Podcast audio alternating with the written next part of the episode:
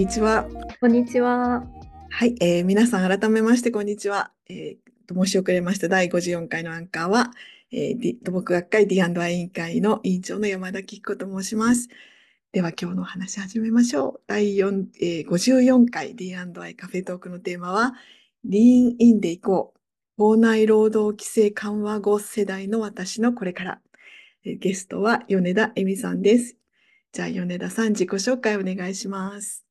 はい、えーはじめまして、佐藤工業の米田恵美です。えーゼネコン入社10年目になりました。えー本日はよろしくお願いいたします。はい、よろしくお願いします。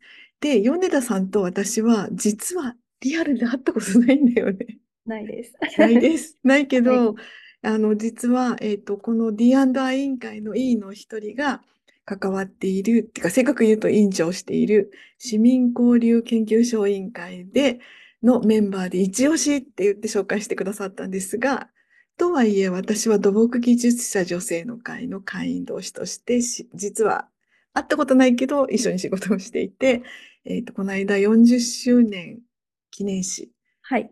編集でご一緒したんですよね。はい。大変だったね、あれ。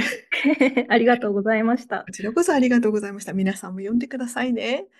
というこ。とで、こういう、えっと、あの、でも、とても大好きな米田さんなので、皆さんにどんな人か、まずはご紹介したいと思います。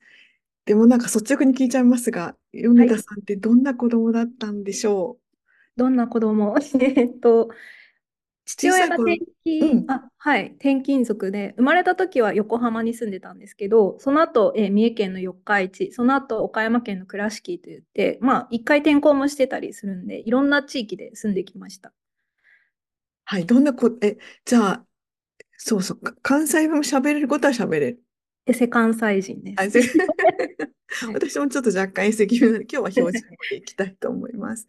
えっと、どんなことに興味を持つ子供だったんですか？そうですね。なんかどんな子供だったかというより、どうですかね。あんまり何も考えずにマイペースな感じで、まあ面白そうと思ったらやってみるけど、まあ飽きたらやめるみたいな、ちょっと結構あんまり何も考えずに自由気ままな子供だったと思います。のびのび育った感じかなではい。すね。え、運動とかしてた？は、えっと、中学、高校は柔道をやってました。びっくりです。え、柔道？はい。ですよね。そうそう。え、え、きっかけは？きっかけは、まあ、小学生の時に兄が空手をやっていて、その流れで私もちょっと空手をやっていて、中学になった時に部活空手部ないし、どうしようかなというので、なんとなく柔道を始めました。あの、えっと、あ、今日のね、テーマが、うんあの、校内労働の話も出てくるんですし、はい。土木技術者だし、女性だし、柔道って聞いたらなんか米田さんは大柄なんじゃないかってはい思うかもしれませんが、紹介してくれた委員の方曰く、実はかなり小柄でいらっしゃると。はい。身長がいや150ないぐらい、ないです。はい。あの、じゃあ女性と、日本、アジア人の女性としてかなり小さい。そうですね。多分小学校6年生の女の子の平均身長より低いぐらいです。はい。そんな米田さんを想像しながらちょっと聞いていただこうと思うんですけど、で、その、そういう米田さんはあちこちで育たれて、育ったんだけど、その中、間に、高校生の時に、えっと、海バンバングラデシュに行った。はい。なんでバングラデシュに行かれたんでしたっけ？まあ、縁があったんですが、高校の、えーと、高校は岡山県の高校だったんですが、高校の廊下にポスターが貼ってあって、まあ、スタディツアーの募集みたいな感じで、バングラディッシュ行ってみませんか？っていう募集があったので、まあ、それも面白そうと思って申し込んだっていうのがきっかけで、スタディツアーで約1週間ほどバングラディッシュに行かせていただきました。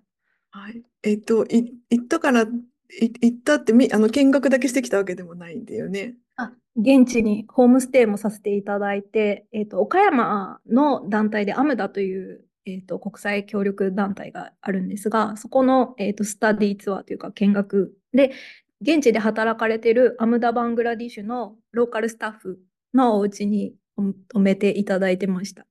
ローカルスタッフということは、現地で採用された多くの場合は現地の方はい、そうでですす。かね。じゃあ、えっと、あ、だから日本人でもなく、はい。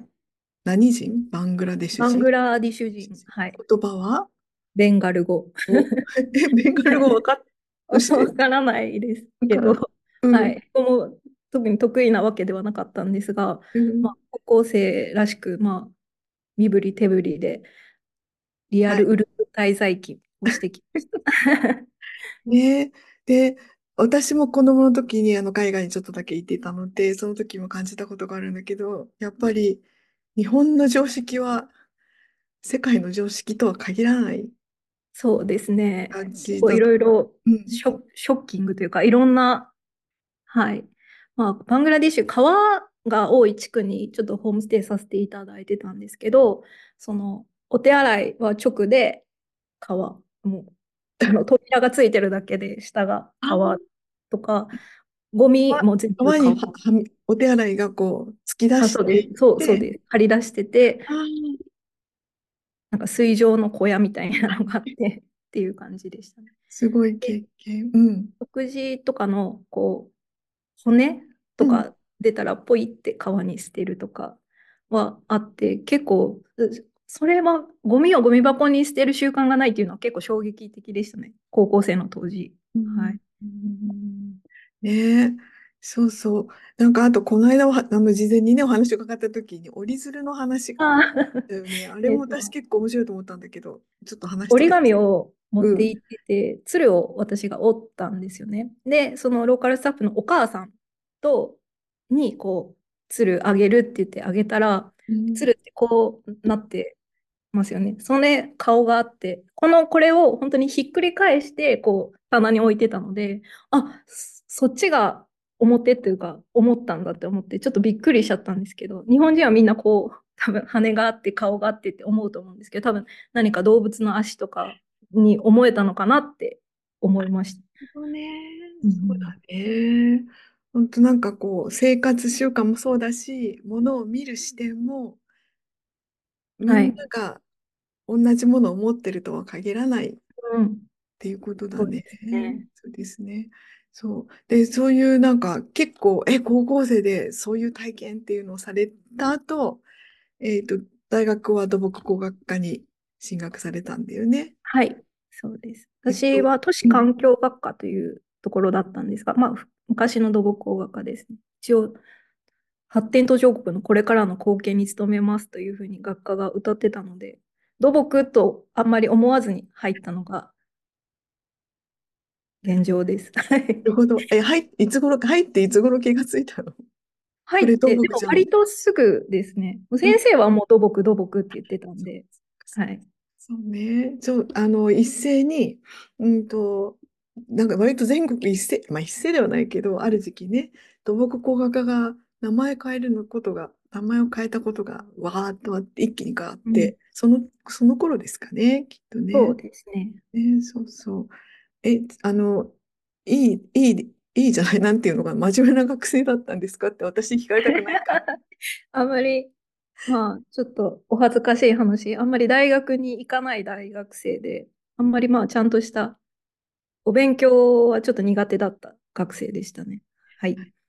あの、で前回も実は同じような話になり、私もそうだよって言って盛り上がっちゃいましたが、この話をすると長くなるので、ここに行きますが、でも、えっと、研究は、もちろんでも卒業もされていて、一度研究はい。されて、うんと、教えていただいたのは何だっけな。関す、あ、違う、海水淡水管なんちゃら膜のなんちゃら？はい。海水淡水化のうん RO 膜の再利用の、えーとまあ、研究を大学4年生でしていて、初めて4年の時の研究室で、あ、大学ってこんなに面白いとこなんだというふうに感じて、そのずっと勉強してこなかったことを後悔しました。気がはい。つけてよかったね。はい。はい。じゃあ、えっと、じゃあ、えー分野、うん、何が言いたいかというと、こう、衛生工学科と土木工学科が分かれている学校だったら、衛生工学に入る近いかな？ではい。すかね。はい。そんな、あの、そんな大学生活を堪能され、学ぶことも多かった米田さんは、えっと、2010 4年に佐藤工業にお入りになる。そうですね。ね。はい。はい。えっと、なぜにゼネコン？に？えっと、まあ、大学4年の時は水処理の関係の勉強をしてたんですけど、私、まあ、成績もあんま良くなくて、院に行くという選択肢がなく、そうなると、学部の3年生で就職活動しなきゃいけなくて、まあ、土木なんで、まあ、土木って言ったらゼネコンかなとかっていろいろ思っていて、で、まあ、その中で佐藤工業を選んだ理由は、まあ、父親が佐藤工業の発祥の地である富山県出身で、で、親戚中に、お土木勉強してるんだったら、橋を架けたいんだったら川田さん、もうトンネルを掘りたいんだったら佐藤工業に行けって言われて、あ、そういう会社があるんだなと知ったのがきっかけです。はい。はい。でも、えっと、トンネル掘りたかったの？トンネル掘りたかったっていうよりは、どっちかというと海外に行ってみたい方が強くて、で、佐藤工業だったら、まあ、手を挙げたら海外に行けるよっていう雰囲気もあったっていうのもあります。はい。なるほどね。あ、か川じゃなくて、トンネルを選結果的にトンネルを選び、海外行けるかなって思ったわけね。はい。はい、で、まあ、きっとお入りになった、なる決意をしたんだから、会う人が良かったとか、雰囲気良かったとかあったの？あ、まあそうですね。OB とかはすごい雰囲気が良くて。はい。よ、よくも、よくも楽しく、楽しい先輩たちが多かったなというふうに思ってます。ね、はい。で、そうして入った佐藤工業さんで、はい。結局トンネルには、トンネル現場には勤務できましたか？勤務いたしました。えっと、トンネルは3つ、3現場、うん、はい、行かせていただきました。はい。どことどことどこかな？じゃあ。えっ、と、一つ目が、えっ、と、うん、2022年に開通いたしました西九州新幹線あの長崎に行く新幹線ですね。その、えーと、長崎県の諫早市で山岳トンネルを担当しました。で、その後、えーと、会社の海外研修制度を使ってですね、シンガポールの方に行き、地下鉄の工事ですね、これシールドトンネルの現場です。ただ私が行った時にはもうそのシールドは終わってたので、縦鋼の埋め戻しとか、あと道路の切り回しの計画とかやってたので、まあ、シールドトンネルっていうのを実際にやったことはないです。で、その後日本に帰ってきまして、えっと、四国の香川県の県道の道路トンネル、これも山岳ですね。山岳トンネル、ここは約2年ですね。なので、最初から最後までほとんどいたという現場になります。じゃあ最後ので、なんかこう、掘り、最初から最後まで掘り切ったみたいな感じそうですね。掘り切って復興も全部したという感じで。はい。そうで、あの、私の世代、もうちょっと下ぐらいまでかな、は、その、山岳トンネルですか？女性は山岳トンネルですか？って言っちゃうんですよね。で、あの、えっ、ー、と、に、入れなかったんだよね、昔はね。入れてもらえなくて、まあ、法律が女性の、えーと、技術者が入れない、もう入れないっていう法律が労働基準法にあったので入れなかったんですけど、じゃあ、えー、米田さんはでも、もう勤務をしてるわけだから、全然その影響を受けなかったのね。はい、受けずに、私も会社に入った時に、えっと、まあ、会社の現場の見学でトンネルとかいくつか行かせてもらってて、それも普通に何も言われず見学できましたし、ただまあ、職員の方から昔は入れなかったんだよっていう話は聞いてたので、まあ、すごい私の中では大昔の話だと思ってたんですよね、そのトンネルに入れなかったっていうのが。うん。入れるようになったのが2006年なので、はい、それを知ってすごい驚きました。えー、本当大昔、まあ、私が若い頃は大昔だったとしても、いやいや法律が改正されたのは本当につい最近のことなんですよね。そっかそっか。えっと、じゃあ、あの、里工業さんでも、昔、あ、まあ、そっか、法律だから、法律で入れないことになってるから、女性の技術はやっぱり入れなかったのかな。うん、ちなみに米田さんは佐藤工業さんで今何人目の女性の技術者になるんですか？今残ってる、すいません、残ってるのでしかわかんないんですけど、うん、上から2番目ですね。2番目 ,2 番目が2人います。私ともう1人います。じゃあ、まだ30代半ばだから、かなり若い世代の女性に女性の技術者がいるっていう感じですかね。そうですね。私より下はずっと続いてます。ですね。はい。で、そういう米田さんは、だから私の憧れの山岳トンネルのあの、現場を、あの、ね、に、に携われたわけですけど、はい。最初に申し上げたように、実はめっちゃ小柄ということで、で、なんかそんな力仕事とかさ、できんの？みたいなことをみんな思う、思うあ、現場を知らない人は私なんか思うんだけど、実際どうなんです、どうでしたか？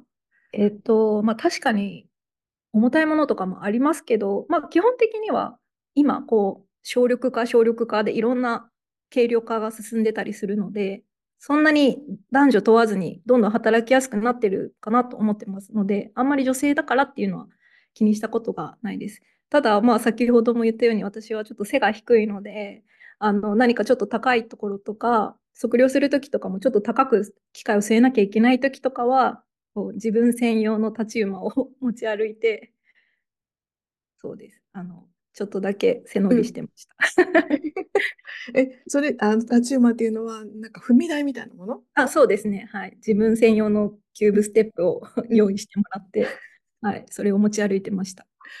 小さいと得なことはあったりするんですか？あ、それがあるんです。あの、私この業界で本当に得をしたなと思っているのが、足場で頭をぶつけないというのがすごく得をしていて、ヘルメットかぶって多分150ちょっととかなんで、本当に、あの、結構男性の方だとみんな頭をこう下げて歩いているようなところでも、もう直立で歩けるというのが、はい、この仕事向いてるかなって思う時です。それはじゃあ、あの、校内に限らずだね。あ、そうですね。え、どこでも、あその現場の足場、特に階段の、はい、ところはちょっと頭が頭上注意って貼ってますけど、私は注意しなくても大丈夫だなって勝手に思ってます。油断禁物なのでお気をつけください。はい、そうですね。はい。はい。そう。で、まあそういうわけで、その、校内労働っていうのは女性技術者にとっては随分長い間大きな問題だったんだけど、今伺ったように、校内労働規制緩和後に、えー、入職された米田さんにとっては、それはもはや問題ではなかった。はい、最初からね。っていうのはきっと、あの、この、えー、法律を改正することに一生懸命頑張った土木技術者女性の会のメンバーの方々がきっと喜ぶことだと思うんですけど、はい、米田さんご自身はどんなふうに捉えていらっしゃいますか、その、えーと、規制が緩和されたことに関して。あ本当にありがたいですし、その過去をあんまり知らなかったので、だから自分が今いる立場が当たり前じゃなかったんだなっていうことは本当にあのありがたいなというふうに思ってますし自分がその立場で入れなかった時にそうやって声を上げれたかなっていうのはすごくどう難しかったんじゃないかなとか思ってます。それを声を上げにくい理由が何かあるから？えっと、校内労働の規制に関しては、まあ、法律もそうだったんですけど、あの山の神の話があるかと思います。山の神様は女性なので、女性が入ったら山が嫉妬して山が悪くなるという話が多分ずっと言われてきたんじゃないかなと思うので、そういう話を聞くと神、神様かと思うとなかなか声を上げれなかったんじゃないかなと思います。ですね、確かにね。その、あの、問題を、実は私が入れなかった時には学生だったんですけど、そう神様問題で言われたんだけど、うん、でもよくよく知ったら法律の問題だった。で、その法律だけに働きかけるように、法律の改正に取り組んだっていうのは、なんか、冷静に根気よく取り組んだ方々には敬意を表したいですね。はい。はい、ちなみにその時の土木技術者女性の会のワーキングのリーダーが、この委員会の D&I 委員会の元副委員長でいらっしゃる、えー、鹿島建設の須田久美子さんです。ちょっとお名前を挙げて感謝をしておきましょう。はい、大学の先輩？はい、大学の先輩です。ただ、須田さんとも対面でお会いしたことがなくて、ぜひお会いしたいです。そうですね。ラブコールがありましたので、はい、須田さんよろしくお願いします。はい、よろしくお願いします。ありがとうございます。ありがとうございます。そう。そしてさ、3つ目の話題が、その、なんか仕事の場以外のお友達を作ろう、仲間を作ろうみたいな話を伺おうと思うんですけど、はい。田さんが、あの、えー、土木技術者女性の会、私と共通点がある土木技術者女性の会に入ったきっかけっていうのがまたちょっと面白くて、面白くはないか。現場だなと思って伺ったんですよね。ちょっとそのきっか最初けを。、新入社員の時にですね、いた和歌山県の高架橋の現場がありまして、そこの隣工区さんに、えっと、鹿島建設さんの、えっと、村上育子さんがいらっしゃいまして、その当時、多分西日本支部の支部長をやられていて、こういう会があるよというので、こう、入ったというのがきっかけです。はい。ね、なんか先ほどの話があったように、うん社内には同じ立場の人はそんなに多くないことがふはいまだ普通なので、そうなると同業他社さんとかってはい。結構重要なお友達になりえますね。そうですね。あ、私もこういう風になったらいいなって、かっこいいなって、村上育子さんのことを見てずっと思っていましたので、はい。村上さん聞いててくれると嬉しいです。私たちは村上姉さんと呼んでますが、素敵な方ですよね。そう。で、そういうその女性の会のきについては、うーんと、え結構深く関わってんだっけ？いろいろやってらっしゃるのかしら？えっと、現場にいるときはあんまり正直関わりがどんどん薄くて、で、地方の現場だとなかなか集まりにも行けなかったんですけど、えっと、香川県のトンネルにいるときにちょうどコロナ禍に入ってですね、そこでオンラインツールがすごいあの普及して、それで、ズームでつながるっていう機会が増えたので、それが結構参加する理由になっていったかなというふうに思います。ね。そうですね。で、まあ、それで先ほどの40周年記念誌の編集を、あの、一部ご一緒したんですよね。はいそうだね。本当、コロナ禍が良かっ悪かったことだけでもないかな。そうですね。つながりやすくなったっていうのはありますね。そうはいです。ね。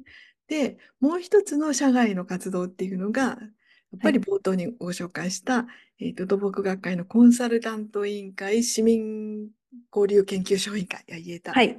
ね。ですね。これはどういうきっかけで関わられるようになったんですか？えっと、弊社にまあもともと前任者がいて、その人のが産休に入るっていうので、まあ、交代で入ったのがまあ最初ですね。なんか、この委員会は、えっと、もうタイトルにあるように、市民の皆さんへのアウ,、まあ、アウトリーチって簡単に言えばアウトリーチをするような、非常に活発な委員会です。D&I 委員会のメンバーも何人もいます。って感じですね。そうで、その、この話をすると長くなるから、ここで止めておきますが、その、これらの、あの、会社の外の活動っていうのを、米田さんはどんなふうに、どんな意味があるというふうに思ってらっしゃいますか？えっと、まあ、会社の中だと、まあ、女性も少ないっていうのもありますけど、なんかこう、自分たちの凝り固まった感じの中で、胃の中の蛙みたいな、ではないですけど、ただこう、いろいろ外に出ると、あの、コンサルタント委員会もそうですけど、現、あの、土木の仕事ってこんなにいろいろあるんだっていうのも、えっと、自分自身知れてよかったですし、まあつな、その、こう、自分の気持ちを分かる人が結構いるなというのが結構自分にとっても安心感につながったり、すごいいろいろ、そうですね、視野が増えて刺激が多いです。仕事を続けていく上では、やっぱり一つの組織の中に閉じこもってい、い、いるだけでは得られないものもがあった方がいいのかなじゃあ、忙はいしくいかな。と思いますが、そう、忙しくなるのもそうですけど、でもまあ、人もいるんだというのを聞くだけでもまあ違うかなと思います。そうね、そうですね。そう。で、そんなことを、あの、いろいろやられている米田さんですが、はい。じゃあ、これからどうするかっていうのを最後に聞いて終わろうかと思うんですけど、それはが、えっと、タイトルにもつけたはい。リーンですね。で、リーンは、えっと、シェリル・サンドバーグって方が、あ、何年だっけ ?10 年ぐらい前に本を書いて、で、日本語では、踏み出すことと踏み出そうみたいな風に訳されるのかな？そう。にそう、その、それが愛読、愛読書というか、すごく心に残ってるのかな？私が読んだのは2年ぐらい前に読んだんですけど、あの、こう、なんか、ハッとさせられることが多くて、結構うちの女性社員とか見ててもそうなんですけど、まあ、子供を産む前っていうか、子供ができる前から、子供ができたらどうしようとか、旦那さんが転勤になったらどうしようとか、なんか、こう、起こってもないことを不安に思って、自分の仕事をセーブしてたりするとか、っていうのを見てると、なんかそういう起こってもないことを心配するのはやめようっていうふうに思って思いました。すいません。ね、なんか事例としてね、本の中に書いてあったのは、なんか若い女性社員が彼女の著者のところに来て、すごい心配事があるんですって話してて、子供ができたらどうしようと思ってって言うから、子供できたの？って聞いたらまだできてない。結婚す、あの子供ができる予定、可能性もあるの、うん、ないっていうようなことを女性はしがちだって書いてたんだよね。うん、じゃあそれは米田さんもしがちってこと？